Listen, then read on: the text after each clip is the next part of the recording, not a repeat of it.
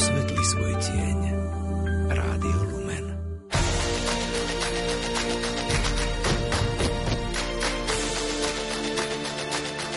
Duchovný obzor.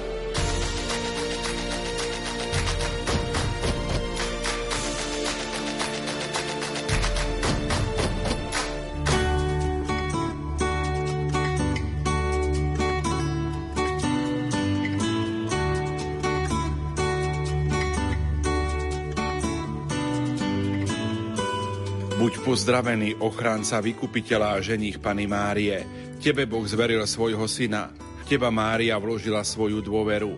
S Tebou sa Kristus stal mužom. O blažený Jozef, ukáže si aj našim otcom a veď nás po ceste života. Vyprozná milosť, milosrdenstvo a odvahu a ochráň nás pred každým zlom. Amen. Milí poslucháči, vitajte pri počúvaní relácie Duchovný obzor. Našim hostom bude dnes profesor Anton Adam, ktorý prednáša v kňazskom seminári svätého Gorazda v Nitre a je kňazom Bansko-Bystrickej diecézy. Pán profesor, prajem vám požehnaný útorkový večer. Ďakujem pekne za privítanie v Rádiu Lumen. Prajem aj vám, aj všetkým, ktorí sa s nami v týchto chvíľach spájajú požehnaný večer. Našou dnešnou témou bude apoštolská návšteva svätého otca Františka na Slovensku, konkrétne moto návštevy a pápesky primát, aby sme si uvedomili, kto to k nám vlastne prichádza. Pán profesor, aj u vás naozaj tak, ako keby sa stupňovalo to očakávanie z pápeskej návštevy na Slovensku?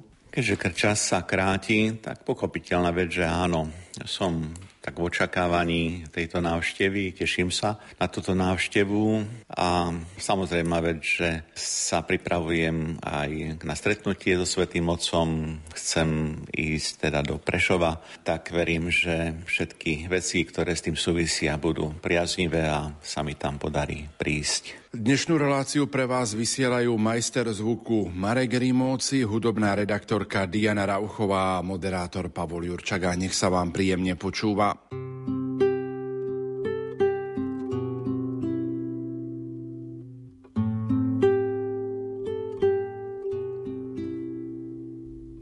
Mlčíš so mnou na slame, len neplač, dieťa neznáme Tušíš možno viac než ja, čo Boh s nami zamýšľa. Snívam a zdám, možno bdiem, strachu fúra, on to vie, viac cítim, ako počujem.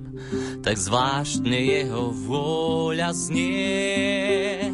Tak pozri Bože, tu ma máš, nad tvojím synom držím stráž jeho matka zdá sa, verí mi, ty chráň ich z neba, ja budem na zemi, veď ma, ak ja mám ich viesť a byť verný aj cez bolesť. Ak zázraku sa mám dotýkať, daj lásku, čo sa ľudskej vymyká.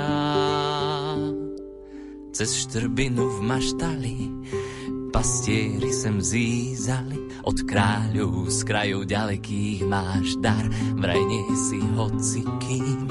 Spíš tak ticho oddane, len nech sa ti niečo nestane.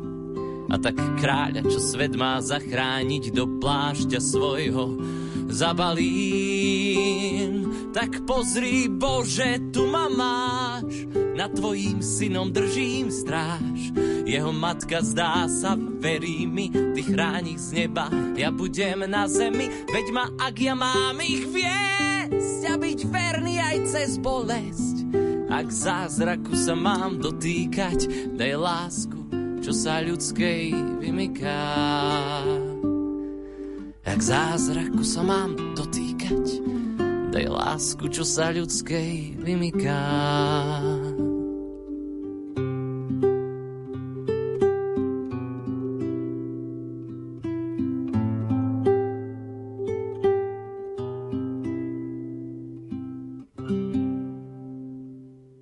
Počúvate Rádio Lumen, počúvate reláciu Duchovný obzor, apoštolská návšteva svätého Otca na Slovensku a moto návštevy a pápesky primát je našou dnešnou témou. Našim hostom je profesor Anton Adam, ktorý prednáša v kňazskom seminári svätého Gorazda v Nitre a je kňazom Bansko-Bystrickej diecézy. Pán profesor, už predčasom bolo zverejnené moto apoštolskej návštevy pápeža Františka na Slovensku a to vyjadrujú slova s Máriou a s Jozefom na ceste za Ježišom. My o svetom Jozefovi vlastne tento rok v mimoriadnom roku svätého Jozefa na vlnách katolíckej rozhlasovej stanice každý mesiac rozprávame. A tak poďme k tomuto posolstvu, k tomuto motu. Aké posolstvo vyjadrujú práve tieto slová s Máriou a Jozefom na ceste za Ježišom? Najprv chcem asi tak zdôraziť, možno pripomenúť, poukázať na to, že Samozrejme, zvlášť v tomto jubilejnom roku alebo roku Sv. Jozefa sa často hovorí, uvažuje nad uh, svätým Jozefom, nad jeho miestom v dejinách spásy, ale jedno je potrebné si uvedomiť zvlášť, že celý pontifikát doterajší pápeža Františka je poznačený otvorenosťou pre osobu Sv. Jozefa. Mohli sme to si všimnúť aj v uplynulých rokoch. V tomto roku zvlášť, keď sa zdôrazňuje vlastne vzťah Sv. Jozefa aj vo vzťahu k Pane Márii a pápež František hovorí o vzájomnosti viery. Dáva naozaj do priamých súvislostí Márínu vieru, s ktorou prijíma Božie posolstvo zvestovania, že bude Božou matkou a medzi vierou Sv. Jozefa, ktorý pochopiteľne stojac pred veľkou úlohou prijať vlastne účasť na Márinom diele, na Márinej účasti diele vykúpenia, je konfrontovaný s touto situáciou a je rovnako dôležité hovoriť aj o viere Sv. Jozefa, samotné moto, o ktorom hovoríme, tak predstavuje svojím spôsobom naozaj to, čo je typické pre pápeža Františka a je dobré, že aj veriaci a vôbec táto návšteva svätého Otca Františka na Slovensku je poznačená a ide v takej línii povzbudiť vlastne nás, Boží ľud, vo viere, ktorú má tak Mária ako aj svätý Jozef. Ide o to, aby sme napredovali na ceste viery. Viera nemá byť tým, čo stagnuje, Viera nie o tom, že sme niečo prijali, konkrétne sviatosťou krstu, ale vo viere máme napredovať, tak ako napredovali na ceste svojej viery aj Jozef s Máriou. To preto, aby sme mali účasť na činorodej láske, pretože tu je svedectvo samotného Krista, ktorý neprišiel dať sa obsluhovať, ale slúžiť a položiť svoj život ako výkupnú obetu za, za všetkých. A tak nás pápež František aj touto apoštolskou návštevou pozýva, si všimnúť, aký Jozef, si uvedomiť to otcovské srdce Sveto Jozefa a cez Sveto Jozefa iste Božiu Matku sa obracať na Ježiša. To nie je moto samoučelné. To je moto, ktoré nemá poslúžiť len iba na tých niekoľko dní, kedy tu Sveto Otec František bude, ale malo by smerovať naše ľudské a kresťanské životy aj potom k tomu ďalšiemu napredovaniu. Taktiež chceme pripomenúť slova Vatikánskeho koncilu, do Vatikánskeho koncilu, ktorý zdôrazňoval úlohu Pany Márie na diele vykúpenia. A je to znovu svetotec František, ktorý dáva dôraz a apeluje na vzťah Márie, kde dielu vykúpenia hovorí o isté rozdielnosti tejto účasti, ktorá na jednej strane smeruje k tomu istému vlastne cieľu, ktorým je vtelenie a Kristus na strane druhej, ale Mária aj Ježiš majú svoju vlastnú cestu. A preto aj to moto návštevy. Vlastne chceme a máme sa vydať s Máriou a Jozefom za Ježišom. To je cesta, ktorá má byť kresťanskou iniciatívou pre nás všetkých. Mária je tá, ktorá sa podriaduje v slobodnej voľbe a v slobodnom rozhodnutí Božiemu plánu. Prvým je samozrejme vec Ježiš, ktorý je centrom dejin vykúpenia, centrom spásy. Druhá je Mária ako Božia matka, ktorá prijíma to posolstvo Boha a pozvanie Boha a na treťom mieste je tu svätý Jozef ktorý sa pripája, ako som spomenul, k Márinej viere. Keď som teraz nejak numericky hovoril Ježiš, Mária, Jozef, tak pochopiteľná vec to nie je nejaký numerický sled, ale je to vyjadrenie vzájomnosti vzťahov medzi Ježišom a Máriou, medzi Ježišom a Jozefom a napokon aj medzi Máriou a samotným Jozefom. To potrebujeme mať veľmi striktne zadefinované, je potrebné si to uvedomovať a poznať, aby sme každému, kto v tomto diele je účastný, priznávali to poslanie, ktoré tomu, ktorému účastníkovi diele spásy je vlastné. Mária má pochopiteľná vec, iným spôsobom účasť v dejinách spásy ako svätý Jozef.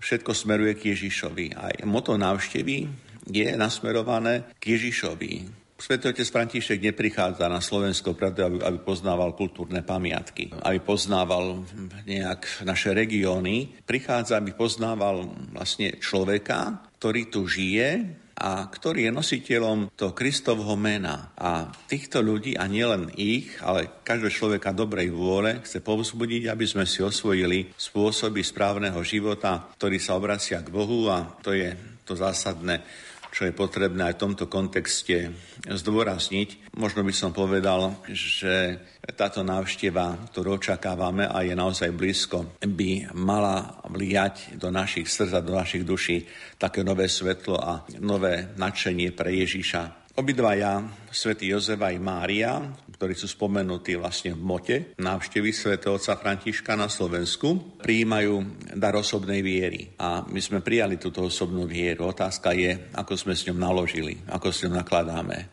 A som presvedčený, že aj návšteva svetovca Františka napovie a trošku dá odpoveď na to, ako sme touto vierou naložili, ako s ňou nakladáme. Kiež je tento čas požehnaním pre každého človeka, kresťana, katolíka na našom Slovensku, ale niekedy táto návšteva oslovením vôbec pre každého človeka, ako som spomenul, dobrej vôle na Slovensku. Lebo to by som raz dôraznil, že Svetotec naozaj prichádza nie pre nejakú skupinku ľudí, nie pre niekoho, ktorý je zvlášť možno povolaný na stretnutie, ale prichádza, aby sa stretol s človekom, ktorý tu žije, ktorý tu pracuje. A ak takto príjmeme toto posolstvo, tak bude tu požehnaný čas.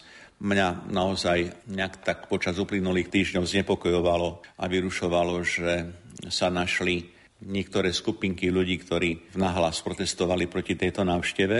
A je to zaujímavé, že sú to ľudia, ktorí častokrát možno nemajú poňatia o tom, kým je Svetý Otec, kým je pápež a aj preto voľba tejto témy pre túto reláciu, ako ste spomenuli v úvode, aby sme si trošku možno pripomenuli, ozrejmili, kým Svetý ako taký je a čo obnáša vlastne to poslanie byť pápežom tejto dobe a nie iba, nie iba v tejto dobe. Áno, aj o pápeskom primáte budeme v dnešnej relácii Duchovný obzor rozprávať. Pán profesor, ale sme niekoľko dní pred návštevou svätého otca Františka na Slovensku.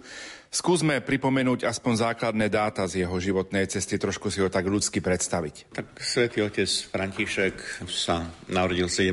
decembra v roku 1936 v Argentíne je 266. pápežom v dejinách cirkvy. Zvolený bol v konkláve 13. marca roku 2013. Ešte môžem niekoľko ďalších informácií, ktoré nie sú bežné, alebo nehovorí sa o nich bežne, ale pápež František e, teda najskôr absolvoval štúdium inžinierských vied a neskôr vstúpil do spoločnosti Ježišovej, teda k jezuitom, kreholi, ktorú založil svätý Ignác Loyoli. Za kniaza boli svetení 13. decembra v roku 1969, v rokoch 1973 až 1979 bol predstaveným teda provinciálom rádu jezuitov v Argentíne. Následne pôsobil aj ako rektor teologickej fakulty v San Miguel. V roku 1992 27. júna bol e, menovaný za titulárneho biskupa Zakvy a svetiaceho biskupa hlavného mesta Buenos Aires. Následne môžeme hovoriť o ďalších dátach. 28. februára 1998 sa stal arcibiskupom v hlavnom meste Argentíny a od 6.11.1998 bol biskupom Argentíny ako apoštolský esarcha ordinár pre veriacich východného obradu žijúcich v Argentíne. Toto je informácia, ktorá nás môže zaujímať aj z tohto dôvodu, že ako naši poslucháči dobre už teda sú informovaní, Svetý otec František prichádza aj do Prešova, A v tomto kontexte niekoľkokrát sme počúvali o tom, že prichádza kvôli veriacim východného obradu. Samozrejme vec, že áno, aj kvôli ním. A to spomínam iba v tých súvislostiach, že tá informácia, ktorú som pred chvíľkou spomenul, že bol ordinárom pre veriacich východného obradu, žijúcich v Argentíne, tak to napovedá, že pápež František nie iba ako pápež, ale vlastne ešte zo tých skorších dôb, keď pôsobil ako biskup vo svojej rodnej vlasti, že v podstate vďaka tejto funkcii či poslaniu bol veľmi blízko veriacim východného obradu a preto je evidentné, že prichádza aj do Prešova preto, lebo východný obrad je mu blízky. A toto je dobre tak zdôrazniť, lebo nepredpokladám, že by poslucháči nášho rádio poznali túto informáciu, lebo to je informácia, ktorá sa bežne hovorí. Možno toľko slov vysvetlenia aj k tejto myšlienke. Ja sám som nejak nevnímal, že by v tých minulých rokoch, že by sa nejak hovorilo o Svetom Ose Františkovi, že nejak spojený s východným obradom, ale vidíme, že je. 21. februára v roku 2001 svätý pápež Jan Pavol II menoval Františka teda kardinálom od 15.5.2001 bol členom pre kongregácie pre inštitúty zasveteného života. Od 15. mája 2001 bol členom kongregácie pre klerikov. Od 15. februára to istého roku bol členom kongregácie pre Boží kult a disciplínu sviatosti a napokon od 18. mája 2001 bol členom Pápežskej rady pre rodinu a napokon ešte od 12. decembra 2002 bol členom Pápežskej komisie pre Latinskú Ameriku. Takže v tých štruktúrach vatikánskych vidíme, že zastával mnohé pozície. Teda nie je to človek, ktorý by sa neorientoval v problematike církvy a isté aj viery. A čo ešte môžeme pripomenúť a poukázať v kontexte s osobou postavou svetovca Františka, pápeža tejto doby, je iste veľký otvorený vzťah k Božej láske, k milosrdenstvu, o ktorom sa takisto často hovorí, záujem a odhodlanie o chudobných a otvorenosť pre medzináboženský dialog. A znovu aj tu si dovolím jednu poznámočku, lebo hovoríme o chudobných a my sme znovu v uplynulých týždňoch mohli sledovať, ako nemenované naše médiá po niektoré priniesli správu o istom, teda niekedy spoločensky a politicky angažovaný človeku, ktorý žiaľ povedal, že je to vlastne hanba, že pápeža Františka v Košiciach budú teda nejak tak smerovať aj na Luník. Dotyčný človek pozabudol na to, že je to osoba pápeža, ktorá má čo povedať aj o mieste, ktoré navštívi. A na Luník nejde preto, aby videl nejakú slovenskú biedu, pretože František tej biedy videl vo svete a vidí ju neustále obrovské kvantum, takže to nie je o nejakej hambe. Aj ľudí Košiciach je o tom, že je to vlastne svojím spôsobom otvorenosť prísť medzi ľudí, ktorí sú častokrát áno na okraji spoločnosti, ku skupinám, ktoré sú marginalizované, ako sa dnes populárne hovorí a v žiadnom prípade to pre pápeža Františka pardon za výrazne exotika, ale súčasť života a realita života. Pápež František tu prichádza ako ten, ktorý má ruku položenú na pulze dňa, teda vníma realitu človeka. Takže aj toto je dobre si tak uvedomiť, lebo no zase sa stretávam s tým, a prečo pápež ide tam, a prečo nejde tam a podobne. Nechajme to bokom, to nemá miesto takéto úvahy. Tešme sa z toho, kde pápež príde. Buďme predovšetkým vnímaví, čo nám pápež František povie aby to nebolo tak, že príde, odíde a my zabudneme. Tak to je ten kontext vlastne toho.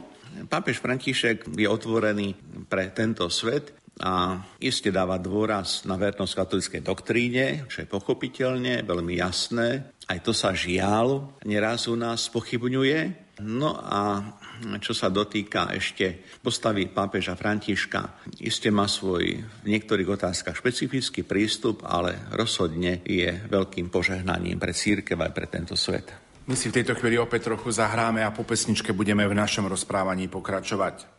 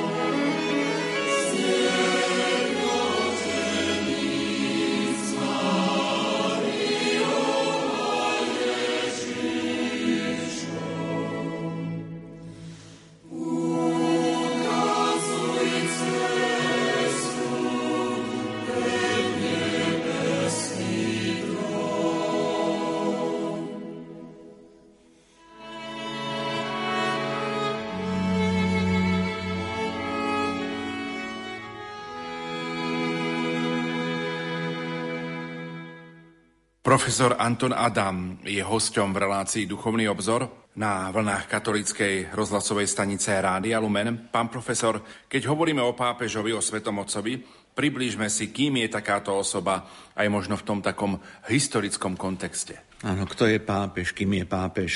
Termínom pápež sa označuje úrad najvyššej hlavy katolíckej cirkvi. Ešte raz dôrazním úrad, lebo s tým sa budeme stretávať a dnes zaznie toto slovo ešte niekoľkokrát. Teda pápež zastáva úrad hlavy katolíckej cirkvi. A v týchto súvislostiach, v tomto kontexte sa zvykne používať e, výraz taktiež rímsky biskup, ktorý zároveň je najvyšším predstaviteľom štátu Vatikán ďalšími úradnými označeniami či termínami titulu pápež sú nastupca kniežaťa apoštolov, príma staliansky, arcibiskup a metropolita rímskej cirkevnej provincie alebo aj suverén štátu mesta Vatikán. V tých ďalších, ale širších súvislostiach sa môžeme stretnúť s termínom či titulom pápež aj vo vzťahu k niektorým východným kresťanským cirkvám, v bežnej terminológii sa okrem termínu pápež používa výraz Svetý Otec. To z toho dôvodu, že pápež je odvodené od slova pápa, otec, a svetý a to je chápané v korelácii s úradom, ktorý zastáva. Teda ak hovoríme svetý otec, to neoznačujeme persónu pápež ako takú, že je sveta, hovoríme znovu o úrade, ktorý zastáva a ten úrad je svetý, lebo ten úrad nie je vlastne ľudský, je to úrad Boží, pretože vieme, a znovu ešte to spomenieme, že je to úrad, ktorý odovzdáva e, samotný Ježiš Kristus Apoštolovi Petrovi e, veľmi jasným a striktným spôsobom. Tomu sa ešte dnes vrátime. Od 6. storočia sa v cirkvi stretávame aj s výrazom servus servorum Dei, teda sluha sluhov Božích. Môžeme hovoriť trošku aj o cirkevnom práve vo vzťahu, kým je teda pápež ako rímsky biskup. Pápež po, požíva alebo teda má najvyššiu radiacu právomoc a je nositeľom najvyššej súdnej aj učiteľskej právomoci. Budeme hovoriť o pápežskej omilnosti, pokiaľ sa to dotýka otázok alebo oblasti viery a, a mravov. Ak niečo vyhlási slavnostným spôsobom ex katedra, ako teda z úradu hlavy katolíckej cirkvi, pripomeniem aj samotný katechizmus, ku ktorému v našich reláciách sa obraciam alebo siaham častejšie. Katechizmus uvádza pápež, rímsky biskup a nástupca Sveto Petra je stálym a viditeľným princípom a základom jednoty biskupov, ako aj množstva veriacich lebo rímsky pápež má na základe svojho úradu Kristovho nástupcu, zástupca pastiera celej cirkvi plnú, najvyššiu a univerzálnu moc nad cirkvou, ktorú môže vždy slobodne vykonávať. Toľko katechizmus. Predstavili ste svätého Otca ako nástupcu apoštola svätého Petra. No ale pripomeňme stručne aj historický kontext tejto skutočnosti. Áno, hovorí o, o svetom otcovi, rímskom biskupovi či pápežovi bez kontextu by bolo iste s konštatovaním nejakej faktografie, ale je vhodné v týchto momentoch pred návštevou svetovca Františka si to pripomenúť. Naozaj veľmi stručne, lebo je to téma veľmi obsiahla a široká. A napokon my sme sa pred niekoľkými rokmi v našich reláciách Duchovný obzor týmto témam venovali, ale už prešiel nejaký čas, tak to pripomenieme pre všetkých nás je veľmi dobre známa postava apoštola Sveto Petra. Je to apoštol, ktorý vzbudzuje veľa otáznikov vzhľadom na určité pochybenia, ktorých sa dopustil v tejto chvíli zaprenie Ježiša, ktoré bolo tak iste veľmi vážnym spôsobom, prejavom takej ľudskej slabosti, ale čo je podstatné, postava Petra je v centre pozornosti preto, lebo je oslovený v závažných, veľmi dôležitých skutočnostiach Kristovo života a je ten, ktorý, povedzme, pri zvestovaní aniela ženám zaznie Ježišovo slovo k ženám, keď hovorí, choďte a povedzte jeho učeníkom a Petrovi. Je to teda aj Peter, ktorý má byť svetkom alebo má byť informovaný o tom, že Ježiš stal z mŕtvych. Potom postava Petra. Peter je apoštol, ktorý prijal dva veľké dary milosti. Bol prvý, ktorý uveril v božstvo Ježiša Krista a túto vieru vyznal aj prítomnosť ostatných učeníkov. Pripomeňme si znovu tie slova vyznania apoštola Petra. Ty si Mesiáš, syn živého Boha. Bol Peter prvý, ktorý sa stretol s Ježišom po jeho zmrtvých staní. Tieto udalosti teda majú zásadný význam pre porozumenie Petrovho miesta, jednak v dejinách prvotnej cirkvi, ale samozrejme vec aj Petrovho miesta medzi apoštolmi a pri samotnom Ježišovi. Petrovo význanie, ty si Mesiaš, ten živého Boha, je začiatkom poslania, ktoré Kristus zveruje Petrovi. Ty si Peter, skala na tejto skale postavím svoju církev, pekelné brany ju nepremôžu. Tebe dám kľúč od nebeského kráľovstva. Čo zviažeš na zemi, bude zviazané v nebi. A čo rozviažeš na zemi, bude rozviazané v nebi. Takže Peter je prvý medzi ostatnými a túto, toto prvenstvo veľmi jednoduchým spôsobom označujeme ako primát. Teda ten, ktorý je prvý. A označenie primátu Apoštola Petra sa teda viaže vlastne s tým prvým miestom rímskeho biskupa, pretože už nespomenutý rímsky biskup, teda pápež, je znovu prvý medzi ostatnými. V tom kontexte súčasnej doby rozumieme tak, že rímsky biskup, pápež je vlastne prvý medzi všetkými ostatnými biskupmi na svete, práve z toho dôvodu, že všetci biskupy, ako je dobre známe, sú nástupcami apoštolov. Ešte v tejto chvíli chcem zdôrazniť práve s mnohými pochybnosťami a spochybňovaním učenia poslania svetovca Františka v tejto dobe, že aj pápež František, tak ako každý pápež, je v cirkvi tou skalou. Podľa Kristovo slova, ktoré zaznelo Petrovi, ty si Peter skala.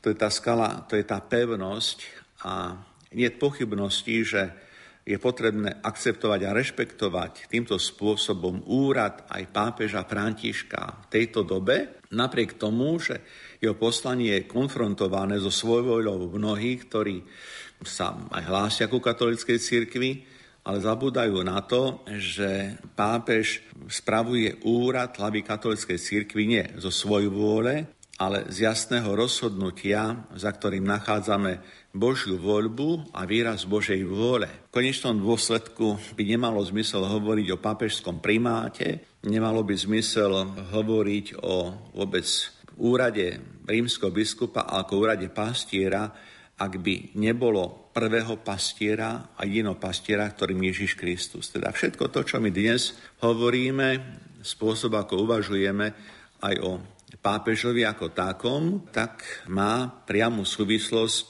s pastierom, ktorým je Ježiš Kristus. Pápež a aj pápež František aj dnes plní poslanie, ktoré Ježiš zveril Petrovi a to napriek tomu, že počas poslednej večere Ježiš predpovedal Petrovú zradu, to je dobre známe, a napriek tomu všetkému, že Ježiš vedel, že Peter ho zradí, že teda bude slabý, Napriek tomu zazneli slova, ktoré si pripomeňme z Lukášovho Evanielia, adresované Petrovi. Šimon, Šimon, hľa Satan si vás vyžiadal, aby vás preosial ako pšenicu, ale ja som prosil za teba, aby neochabla tvoja viera. A ty, až sa raz obrátiš, posilňuj svojich bratov. No, týmito slovami znovu môžeme ísť medzi vlastne všetkých, ktorí nás počúvajú aj v týchto chvíľach a povzbudiť sa navzájom, aby pápežová návšteva, aby svätý František zaiste nás všetkých posílil v našej viere, lebo túto úlohu prijal a tejto úlohy sa dokáže zhostiť. Je možné konkretizovať spôsob, ako Ježiš zveruje Petrovi úrad hlavy cirkvi?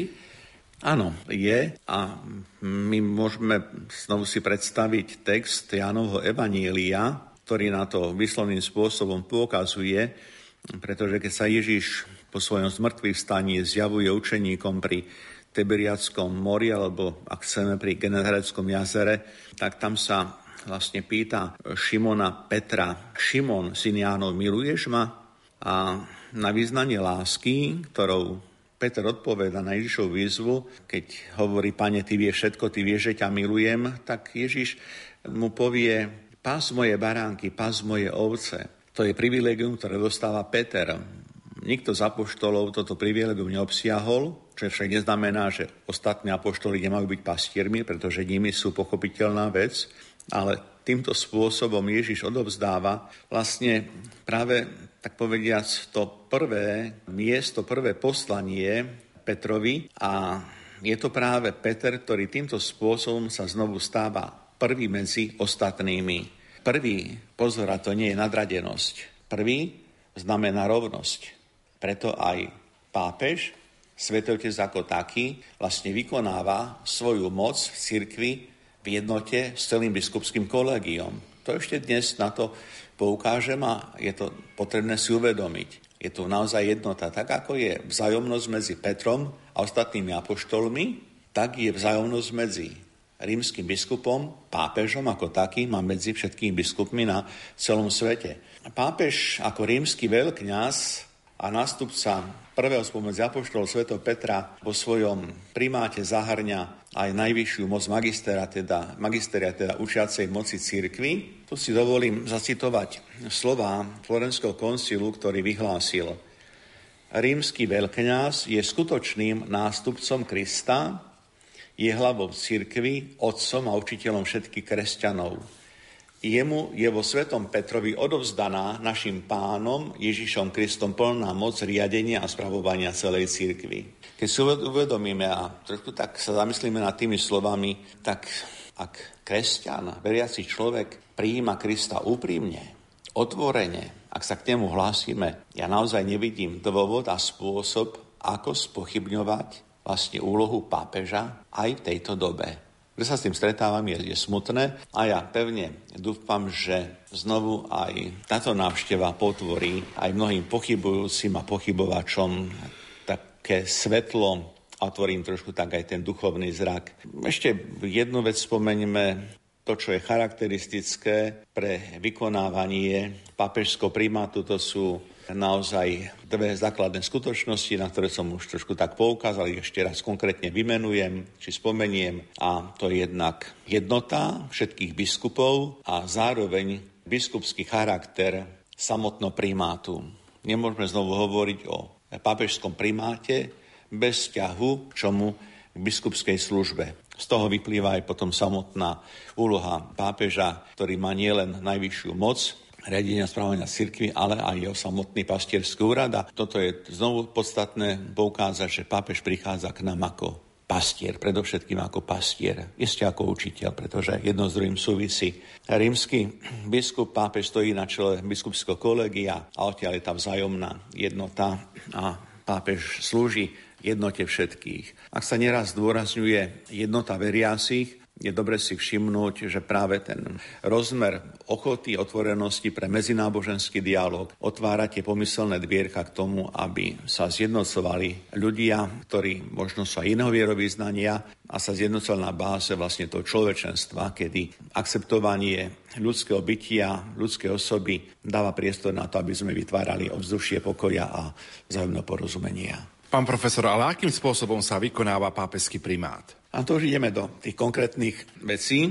Pápež svätý Jan Pavol II sa tejto téme, ktorú e, sa pýtate, bližšie venoval, poukázal v encyklike Ut unum sint, teda, aby boli všetci jedno a zdôraznil prvoradu skutočnosť, ktorú som spomenul. Pápež je služobníkom jednoty. Pápež je ten, ktorý zjednocuje. Pápežský primát sa vykonáva iste na rôznych alebo na niekoľkých rovinách, pretože sa vzťahuje na taký ostražitý dozor nad odovzdávaním slova, Božieho slova, nad slavením sviatosti a liturgie, rovnako nad misijnou činnosťou cirkvy, rovnako aj nad disciplínou a nad kresťanským životom. Teda to všetko sa pápežský príjmať dotýka. Petrovmu nástupcovi prislúcha vlastne upozorňovať na požiadavky všeobecného blaha církvy. Ak by niekto kráčal cestou, aby mal snať také pokušenie zabudnúť, že tým primárnym cieľom a poslaním je služba dobrá pre všetkých, takisto rímsky veľkňaz, teda pápež ako taký, má povinnosť upozorňovať, vystríhať a niekedy tú, ktorú mienku, ktorá sa rozširuje, vyhlásiť za nezlučiteľnú z jednotou viery. A to všetko, čo som spomenul, môže naozaj konať za veľmi jasných teda podmienok. A pre Vatikánsky koncil hovorí aj o tom, že môže vyhlásiť, že určité učenie patrí pokladu viery. To už hovoríme o vyslovnej službe rímskeho biskupa, ktorý učí ako najvyššia hlava církvy, učí slavnostným spôsobom ako ten, ktorý je prvý medzi ostatnými a týmto spôsobom sa práve uplatňuje to, čo my nazývame pápežský primát. Ešte raz dôrazním, že to, čo sa dotýka neomilnosť pápežského úradu, to sú vlastne všetko a výlučne otázky viery a mravov. Tu sa už ale dostávame k téme neomilného učenia pápeža ako hlavy katolíckej cirkvi, ktoré sú vymedzené podmienky, aby pápežské učenie bolo ex katedra. Spomenul som pred chvíľkou otázka alebo otázky viery a mravov. To je to základné kritérium. Takýchto vlastne, v, tomto, v týchto prípadoch pápež ako hlava katolíckej cirkvi využíva autoritu učiteľského radu cirkvi. To je spôsob, akým teda naplňa úrad. Znovu to nie je tu téma postavená, kde si smere k nejakému osobnému, k osobným iniciatívam a k osobným výpovediam. Tu je práve tá garancia toho úradu, ktorý Ježiš zveruje Petrovi. Pripomeňme si tie slova, čokoľvek zviažeš na zem, bude zviazané v nebi. Čokoľvek rozviažeš na zem, bude rozviazané v nebi. Takže je tu úrad, ktorý je daný samotným Kristom, čo je dôležité, aby pápež ako hlava církvy učil ex katedra, teda výslovným spôsobom, slavnostným spôsobom, je potrebné, že výpoveď pápeža musí byť výrokom rozhodujúcim, teda výslovným. Nemôže to byť výrok, ktorý povedzme iba napomína alebo iba niečo radí. A ďalšia podstatná skutočnosť je, že takýto výrok, ktorý je vlastne konkrétny, rozhodujúci, adresovaný celej církvi. Teda, ak je zámerom pápeža zaviazať celú církev, ak sa vysloje v otázkach viery a mravov a učí ako najvyšší pastier církvy, tedy takejto nauke hovoríme, že to vlastne nauka pápeža ex katedra, teda ako najvyššej hlavy a požíva práve tú autoritu neomilnosti a týmto spôsobom sa priamom a vyslovnom slova zmysle naplňa práve úloha papežského primátu. Ďalej ešte môžem takých štyroch bodok shrnúť, ktoré požiadavky musia byť splnené, aby pápež učil ako hlava církvy neomilným spôsobom. Takže to prvé, to je, znovu pripomeniem, učenie pápeža, ktoré sa vzťahuje výhradne len na učenie viery a mravov. Ďalej, neomilný úrad sa naplňa vtedy, ak pápež učí ako najvyšší učiteľ a pastier katolíckej církvy. Tretím bodom je, že pápež ako hlava katolíckej církvy chce svojim výrokom zaviazať celú církev. A napokon štvrtý bod, štvrtá požiadavka je, že učenie, ktoré predkladá pápež v otázke viery a mravov, musí byť vyhlásené s definitívnou platnosťou. Isté to sú také body, ktoré sú striktne dané. Ja si myslím, že pokiaľ naši poslucháči budú mať e, nejak záujem bližšie sa s tým ešte oboznámiť, tak znovu môžu sa stretnúť s tým aj v katechizme církve, eventuálne znovu myslím si, že môžeme dať aj takú radu, že môžu neskôr siahnuť povedzme aj do archívu Radia Lumena, pod duchovným obzorom si aj túto reláciu nájdú, takže môžu sa k tomu vrátiť a si to vypočuť ešte povedzme raz. Pokiaľ niektorá z týchto podmienok štyroch nie je naplnená, tak nemôže sa hovoriť a nehovoríme o papežskom učení ex katedra, teda o neomilnosti papežského výroku. Ale toto je podstatné, aby tie štyri podmienky boli zachované. My si v tejto chvíli opäť trochu zahráme a po pesničke budeme v našom rozprávaní pokračovať.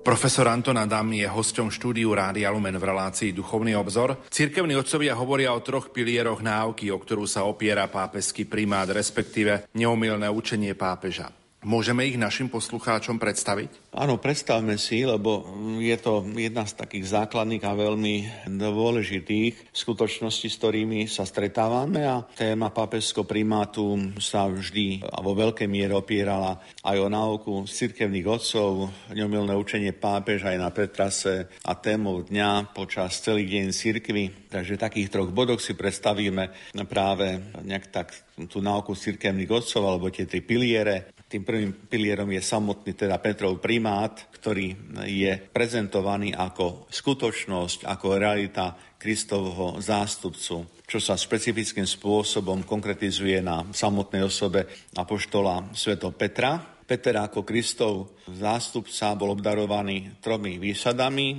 Jednak je to moc kľúčov, ktorá vyžaduje, vyjadruje službu, službu, službu pastiera, potom moc zväzovania a rozvezovania, ktorá označuje autoritu Boha v cirkvi a uplatňovanie v pozemskej realite tej moci, ktorú má Boh v nebi. A napokon tým tretím aspektom Petrovo primátu to je byť skalou, teda byť oporou. Keď znovu si tak bližšie uvedomíme tie výsady, ktoré má Peter, tak ich môžeme pekne odsledovať aj v prípade pápeža aj tejto doby, teda moc kľúčov, moc zväzovania, rozvezovania a naozaj skala. Ja som presvedčený, že aj pápež František je tou skalou a môže a je aj oporou pre Boží ľud. Druhým pilierom, o ktorom hovoria cirkevní otcovia, je apoštolská postupnosť. To znamená, tá idea Kristovho zástupcu v cirkvi nachádza výraz a realizáciu každom nástupcovi Apoštola Petra na Apoštolskom stolci a je potrebné ho spájať s celou vlastne církvou tá prijatá postupnosť je ako Kristovi. To je presne ten sled, že každý biskup katolíckej cirkvi má previazanosť na niektorého z apoštolov. Vtedy vlastne hovorím o tejto apoštolskej postupnosti a aj samotný pápežský primát, respektíve pozícia rímskeho biskupa, označovaná ako prvého medzi ostatnými, pochopiteľná vec, že tiež je nevyhnutým spôsobom spätaščím vlastne s tou líniou apoštolov ako takých. A napokon tretím pilierom, o ktorom hovoria cirkevní otcovia, to je starostlivosť a moc rímskeho biskupa v široko chápanej jednote cirkvy, pretože moc spravovania církvy so starostlivosťou zachovanie jednoty, viery a života je realizovaním papežského primátu vôbec v celom kresťanstve. Ešte treba si uvedomiť jednu zásadnú skutočnosť, že biskupská katedra, alebo ak chceme biskupský teda úrad, ak tak to povieme, tak bola najskôr zverená Petrovi, ktorý na ňu zasadol ako hlava všetkých biskupov a v tejto jedinej katedre v stolci preberá vlastne túto úlohu a tento úrad po Petrovi, vlastne tento znovu je menovaný alebo vyjadrený tým titulom prvý spomezi vlastne všetkých alebo ostatných. Takže rímsky biskup týmto spôsobom priamo navezuje na samotné to prvé miesto, ktoré Ježiš udeluje Petrovi. A odtiaľ vidíme priamú súvislosť nie len Kristus a Peter, ale aj Kristus a Peter týchto dní, teda Kristus a Svetý Otec, veľmi konkrétne nazvaný Svetotec František. Aj to sú tie súvislosti, o ktorých je potrebné dnes hovoriť. Ja by som ale ešte rád chcel spomenúť slova kardinála ešte Ratzingera, ktorý slovil Benedikt XVI ešte ako kardinál, lebo to je zaujímavé, ale je potrebné hovoriť o tej jednote, ktorá je zjednocovaná znovu samotným Kristom a predovšetkým dnes chápaným Kristom Eucharistia. Kardinál Ratzinger poukázal na budovanie zraz jednote práve cez Eucharistiu, takže si dovolím ocitovať slova kardinála Ratzingera, ktorý hovorí, že Eucharistia má výhradné miesto v jednote, ktorú spravuje hlava katolíckej cirkvi a hovorí týmito slovami. Rím, mesto knieža apoštolov Petra a Pavla, má prvenstvo v komuniu celej cirkvi. Rímsky biskup konkretizuje a reprezentuje jednotu, ktorú cirkev prijíma z jedného pánovho pokrmu. Jednota církvy nespočíva v prvom rade v tom, že má centrálne riadenie, ale je postavená na tom, že žije z jedného pánovho pokrmu, že ju síti Kristus. Táto jednota Kristovo pokrmu je ale usporiadaná a svoj najvyšší jednotiaci bod dosahuje v rímskom biskupovi. Teologickým miestom primátu je opätovne Eucharistia, ktorej úrad a duch právo a láska majú svoj spoločný stred a spoločný východiskový bod. Toľko kardinál Ratzinger, ktorý jasne poukázal a zdôraznil, kde je princíp jednoty. Pripomeňme, princíp jednoty je v Eucharistii a týmto spôsobom e, zjednocuje, riadia a spravuje církev aj samotný pápež, aj František. Niekoľkokrát už zaznelo neomilný úrad, respektíve neomilné učenie pápeža.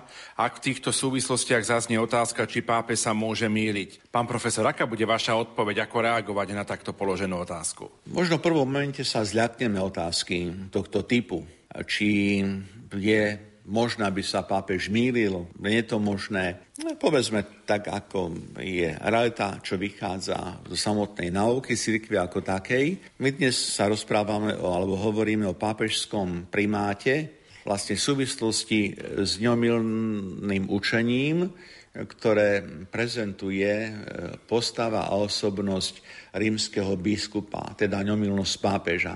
Ja som spomenul, že prvý Vatikánsky koncil striktne konštitúcii väčší pastier zadefinoval, aké účenie a za akých podmienok môže byť považované za neomilné. To sme si pred niekoľkými minútami povedali. A neomilnosť ohlásená v konštitúcii Vatikánskym koncilom je vymezená do pápežských výpovediek z katedra, kedy pápež učí slavnostným spôsobom, pričom svojou apoštolskou autoritou e, zavezuje celú církev v pravdách, znovu zdôrazníme, viery a mravov. Táto definícia, čo sa týka vlastne učenia neomilnosti v otázkach viery a mravov, ale pozor, výslovne nestanovuje, že pápež je neomilný, ale že uplatňuje svoj magistérium, teda učiteľský úrad a teší sa neomilnosti ako najvyšší pastier a učiteľ všetkých kresťanov. Toto je podstatné, aby sme si uvedomili, že hovoríme o primáte pápeža, hovoríme o neomilnosti pápeža v korelácii s úradom, ktorý zastáva. Teda tu je to meritum veci, aby sme nezamieniali úrad a postavu ako takú.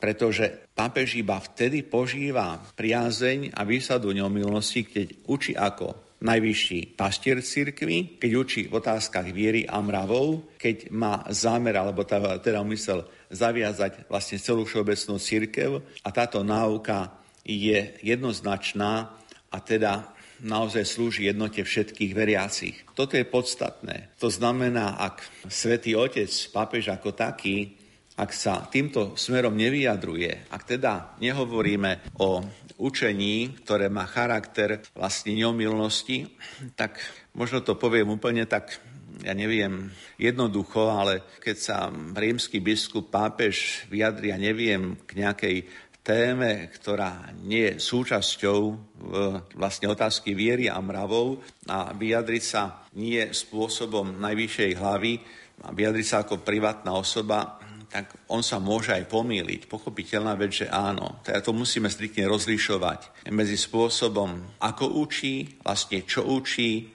akým spôsobom to uplatňuje. Ja zvyknem to možno niekedy tak trošku aj poslucháčom na teológii povedať, že predsa tá postava pápeža ako takého je rovnako krehká, slabá a pápež sa naozaj môže pomýliť. Ale musíme teda rozlíšiť. Myslím si, že je to veľmi jasné, jasne povedané, lebo neomilnosť neprislúcha papežovi ako privátnej osobe, ale jedine keď vystupuje verejne ako hlava církvy a v jednote s celou církvou.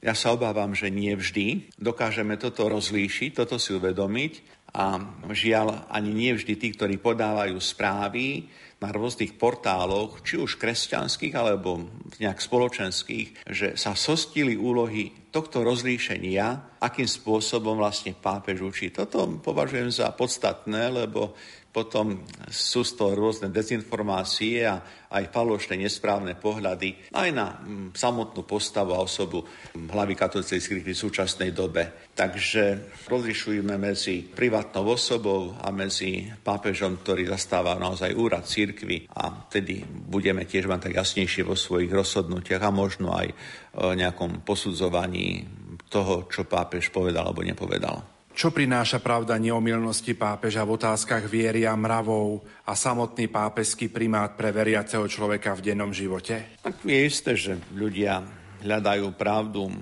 preto, aby nejak naplnili túžbu po poznaní, hľadajú pravdu preto, aby možno niekedy počuli to, čo chcú počuť a čo potrebujú počuť, ale ľudia v hľadaní pravdy sa dopúšťajú pochopiteľná vec aj omylov, pretože ľudia, nejaký človek, žiaden človek nevlastní privilegium neomilnosti. Jediný Ježiš Kristus ako pravý Boh a pravý človek, teda Boží syn, je neomilný a Pravda neomilnosti, ktorú prezentuje Boží syn, slúži naozaj dobru človeka a je prostriedkom pre odovzdávanie pravdy, aby človek poznal, ako má žiť a akým spôsobom konať, aby dosiahol to finálne väčšie dobro, teda väčší život. Ale čo je podstatné a zároveň veľmi krásne a hlboké je, že samotný Boží syn nás ľudí robí, tak povediať, s účastníkmi na jeho vlastnej osobnej neomilosti. Lebo učeníkom povedal, kto vás počúva, mňa počúva. Kto vami pohrdá, mnou pohrdá. Kto však pohrdá mnou, pohrdá tým, ktorý ma poslal. Teda tieto Kristové slova poukazujú na Ježišov zámer naozaj nechať v círke alebo zanechať círky predstaviteľov svojho učiteľského poslania, ktoré v sebe zahrňa práve v úrade pápeža rímskeho biskupa ktorý vystupuje ako hlava katolíckej cirkvi práve tento úrad neobilnosti. Církev teda disponuje týmto úradom a človek, ktorý vlastne prijíma Krista a prijíma autoritu rímskeho biskupa, pápeža ako hlavy cirkvy, áno, má týmto spôsobom účasť na Božej neomilnosti. To je to, čo je hlboké, čo je krásne, takže ja sa môžem ľudsky míliť a preto to primárne a podstatné, aby som hľadal nie svoju pravdu, ale by som hľadal Božiu pravdu. A znovu som presvedčený, že svetotec František prichádza k nám aj preto, aby sme počuli jeho hlas, ktorom zaznieva nie nejaké vlastné ego, ale zaznieva to Kristovo slovo, ktoré má v nás prebudiť túžbu poznať Božiu pravdu a cestu k naplneniu tejto Božej pravdy. Takže účasť na tejto Božej neomilnosti nechaj nás urobí ľuďmi, ktorí naozaj túžia po Bohu, chcú sa oslobodiť od vlastného ega a týmto spôsobom prísť k naplneniu väčšnej pravdy, ktorou je Boh sám. To je, myslím, konštatovanie, s ktorým sa môžeme všetci stotožniť a niek je to aj pre nasledujúce dni myšlienka, s ktorou sa pripravujeme ďalej na privítanie svätého sa Františka uprostred nás. Naším hostom bol profesor Anton Adam, ktorý prednáša v kňazskom seminári svätého Gorazda v Nitre a za pozornosť vám ďakujú majster zvuku Marek Rimóci, hudobná redaktorka Diana Rauchová a moderátor Pavol Jurčaga. Do počutia.